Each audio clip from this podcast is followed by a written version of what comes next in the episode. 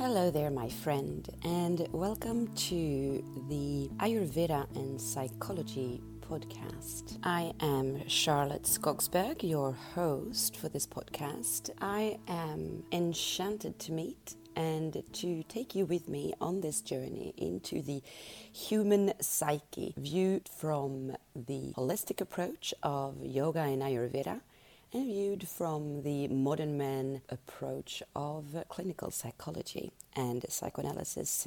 So, have something nice to drink next to you, maybe a cup of tea, have a seat, or go out for a nice walk in nature, maybe. Enjoy.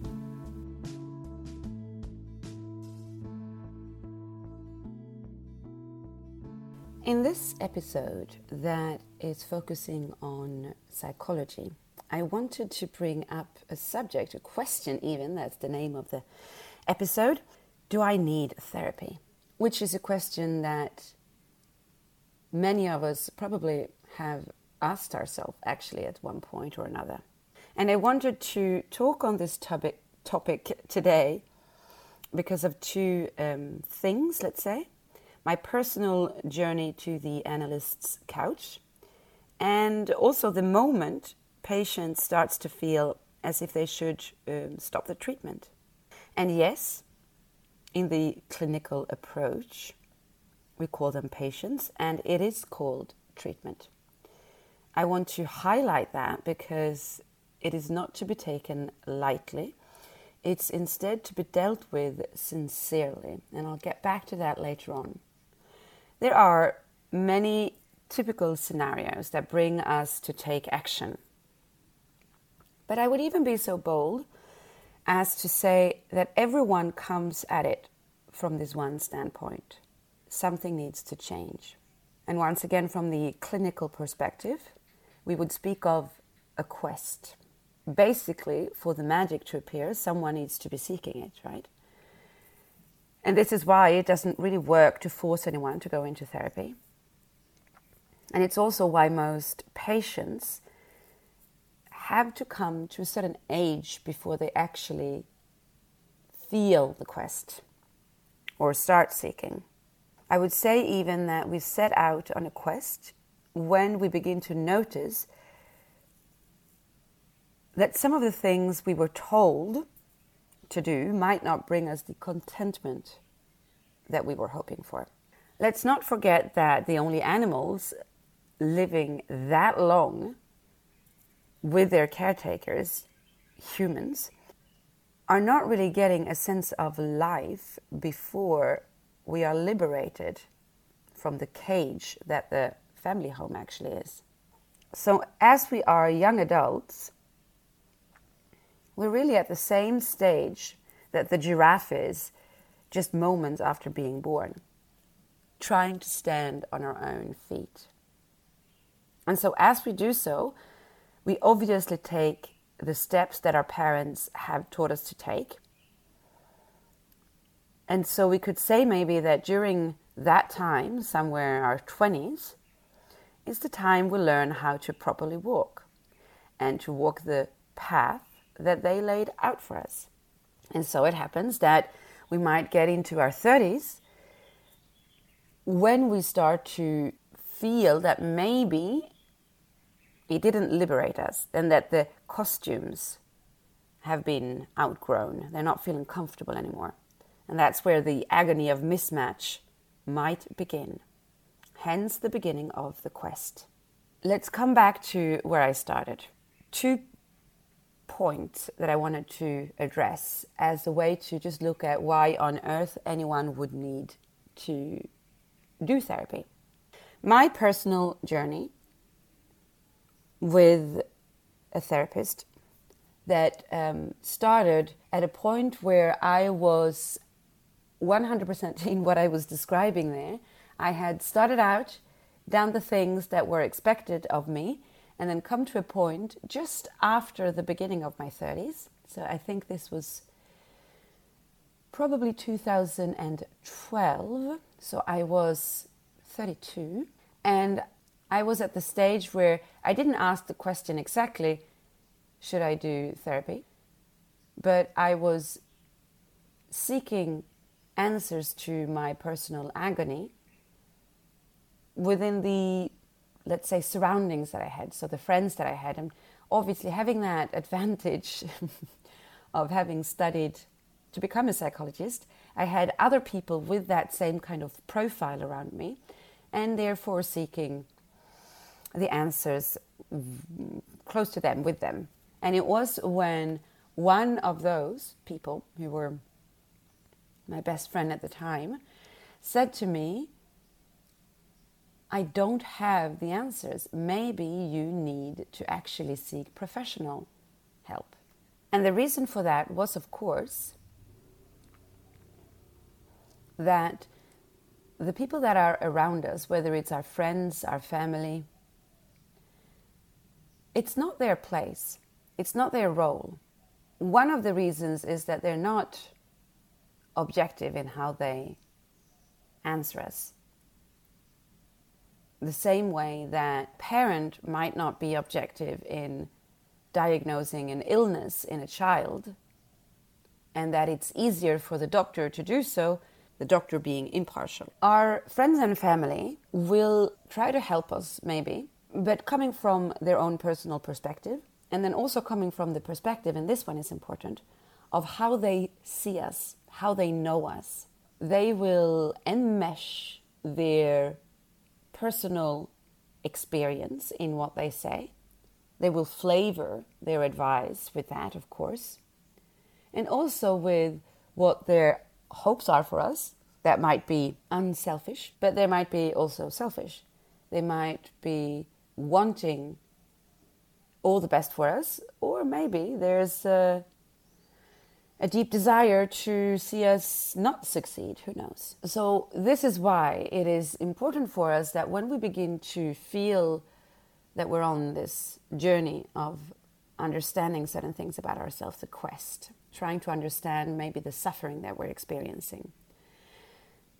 The people that are in our life can only be there for a part of it. And also because it can be really heavy for them to carry. And we might also feel certain discomfort with putting a lot of that weight on them. So if there is a person who is impartial, who we pay to actually sit there and listen, and who doesn't really know us from before, then that is a far better way to unload some of the stuff. Now, this also means, of course, that we come to this quest with a heaviness of trying to understand certain things. And we might, for a very long time, as we go and see our therapist, our analyst, our counselor, our psychologist, our psychiatrist, come with a topic. Now, this happened, or how do I deal with that? And now I'm back in this again. And so it can feel a little bit like when we go to the doctor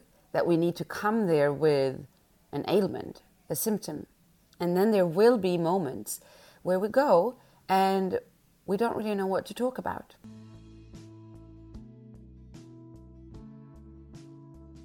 I want to take the opportunity to mention my online program for you. It's a program dedicated to healing all kinds of typical illnesses that we find in modern days, from chronic fatigue, anxiety, digestive issues, weight gain, weight loss, insomnia, and everything in between. Now, I've put this together in a way that we assure success through three individual consultations with me, eight group sessions with a whole group, and educational material for you to digest whenever you can and want to. We work on healing whatever you want to heal. Take care of whatever needs seem to be unmet in your organism, or even without trying to heal something specific, finding the perfect routine that works for you. If you are seeking to find more balance in your life, if you keep yo yoing in how you're feeling physically, mentally, or emotionally, and never being able to really see how that stabilizes, then this program is for you. Get in touch with me either through my website, yogisha.com, or send me directly an email, charlotte at yogisha.com, and we'll jump on a call to talk about it more. Thank you for listening. Back to the episode. And we might even feel a little bit anxious about the fact that we should have something to talk about. But the thing is, that is also where the magic happens. You see, as long as there is a pain that we really want to get out of, we are a little bit being like firemen trying to seize the fire. And when that fire isn't our main occupation anymore, we are all of a sudden free to explore the other parts of the house and then go into deeper parts of the quest.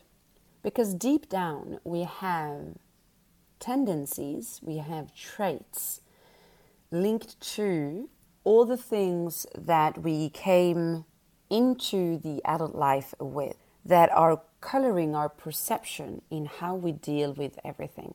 And they are not going to reveal themselves just when we are in this feeling of emergency of dealing with this one thing. Why am I suffering from this breakup? Why do I always feel triggered by my cousin's comments? Why is my boss an idiot? when we are coming at ourselves, not from this idea of trying to improve ourselves, but instead of understanding ourselves and become whole, then we are taking on another depth of the work. And this is why it is so important to make the difference between one type of treatment and another. My role is to be a sounding board to you so that you have a space, and in that space, you shall not be feeling as if you need to entertain it. You should be able to feel as if you could sit completely quiet and not being concerned with my judgment of this silence. It is, I've spoken about it before, the difference between being a support and trying to improve. It is, of course, also the reason why in the ethics of the profession of a psychologist, there is this dealings with the money situation, the fees.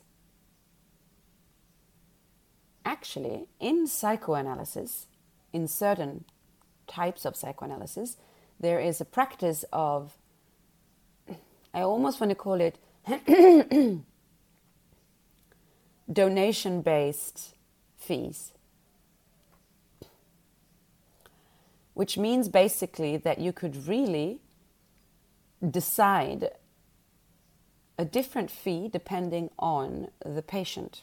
Because there needs to be an investment for the patient. They need to feel that it is a price for them to go, but this price should not be detrimental to the treatment. There should not be resentment or a sense of urgency or pressure pressure in finishing the treatment because the price is too high. But there shouldn't be either a feeling that the price is so low that it doesn't even matter what I do when I'm in session. It is also the reason that I have personally had the conversation with different kinds of people around me who have very different professions where the money making aspect seems very important, which it is, of course, because money is what makes the world go round. This is how we pay for a roof over our head and food on our table. And so some people would say that you should increase your fees but I stay on this topic of ethics, which is that I rather have someone feeling comfortable with the, what they pay me in a fee, so comfortable that that would not be an issue to continue for a very long time. And I'm not saying this as a way to make the person stay with me for a very long time.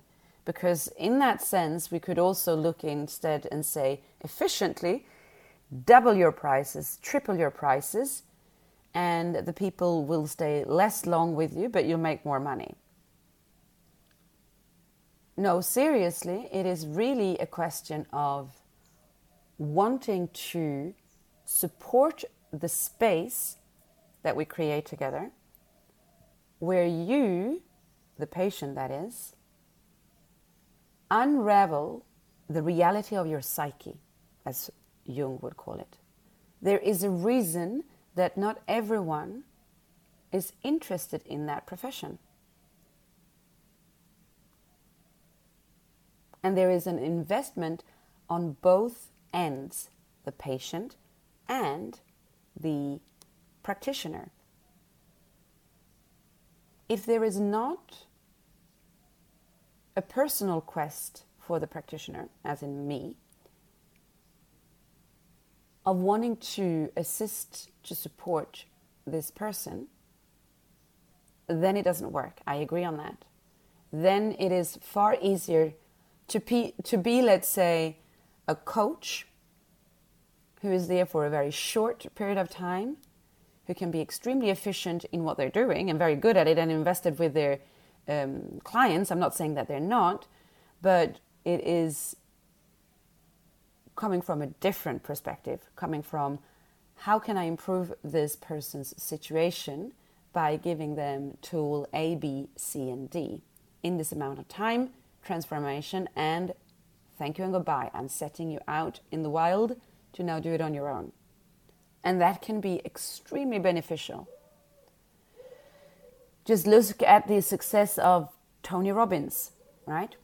he would not be able to charge the enormous amount of fees that he charges for his events with such huge audience if it wasn't successful, right? So I am not um, disputing that. I'm not comparing.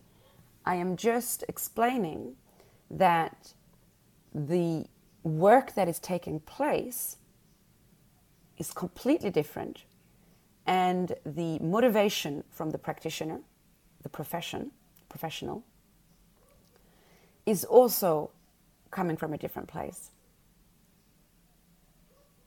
And I believe that we would completely lose ourselves if that changed. And it's, of course, because it also kind of stems from the role that the priest had at one point of confession and the role that the oracle had, the, the, the sage, the wise person, even further back, before our structured religions. Their role was not to really Im- improve. Really, if we would look at the oracle, it would be to sense something, right? Connect to a higher reality, to see things from an object, objective perspective, deliver that message, and then leave the person to interpret that in whatever way that suited them. And they would, depending on where they were on their own path of individuation at that time, they would let them go and deal with that, and they might come back at some point. So it's really important not to think that you take on the journey of the treatment as dealing with one thing that isn't working in your life. The one thing that isn't working in your life is what motivates you to set off on the quest of the hero's journey of individuation, of self realization.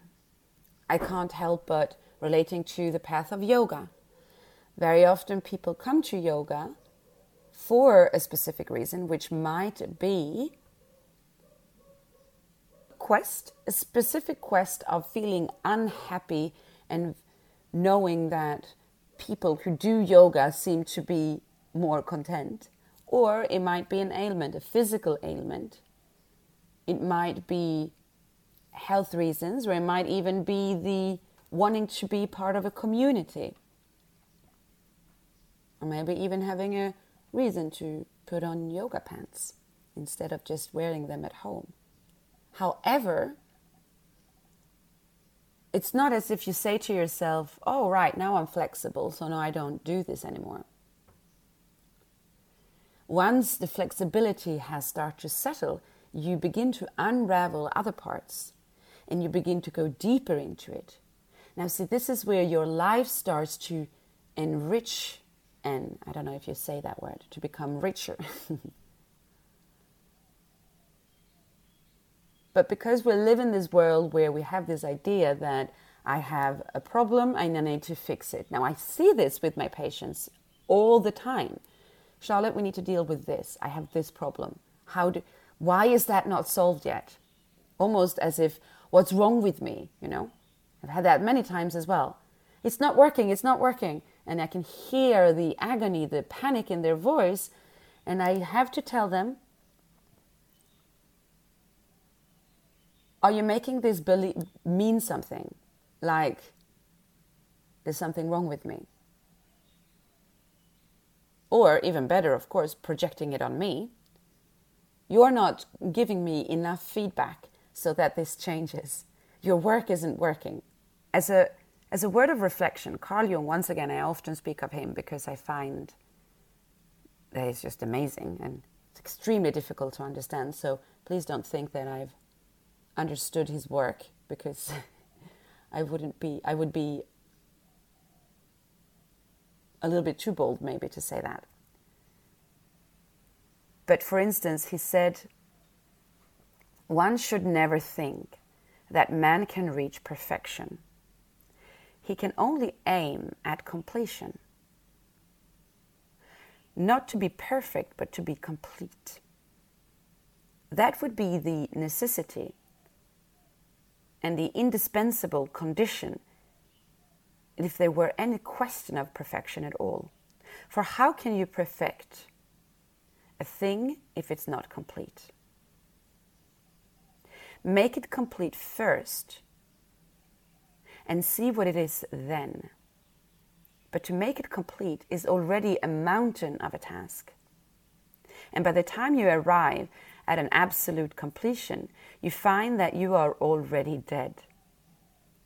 So you never reach the preliminary condition for perfecting yourself.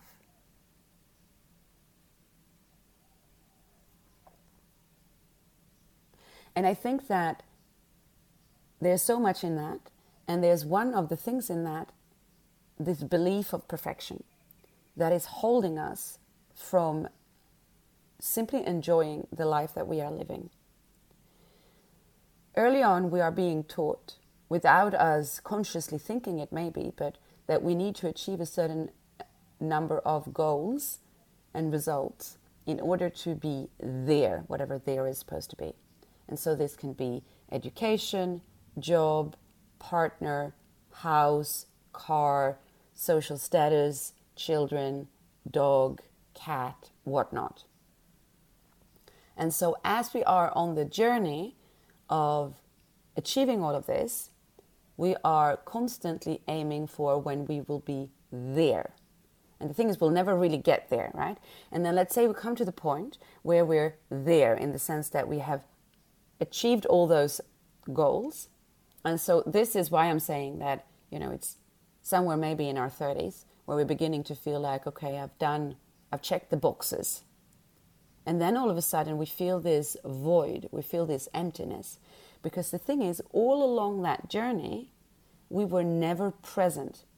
All of the work, all of the achievements, we weren't really there enjoying them. And so we're there coming now in this point where we've got the things around us, but we've never practiced being with them. We've never really enjoyed what we're doing while we're on the journey.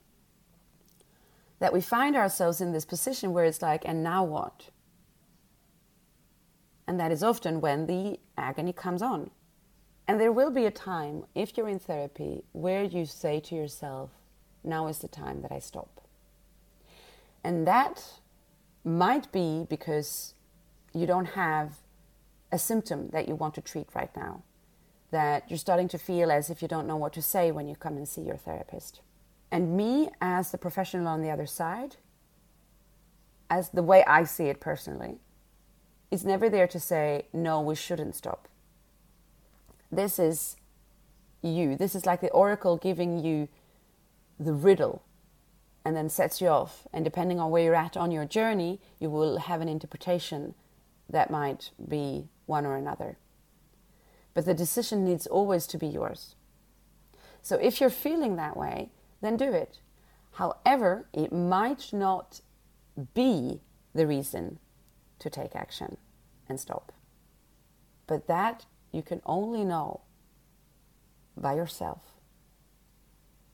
This is why I always tell as well my patients that we start when you want and we stop when you want. That is all up to you. However, when you are in the treatment, there is investment, there is commitment, there is a weekly meeting point. Otherwise, the work is not being done sincerely.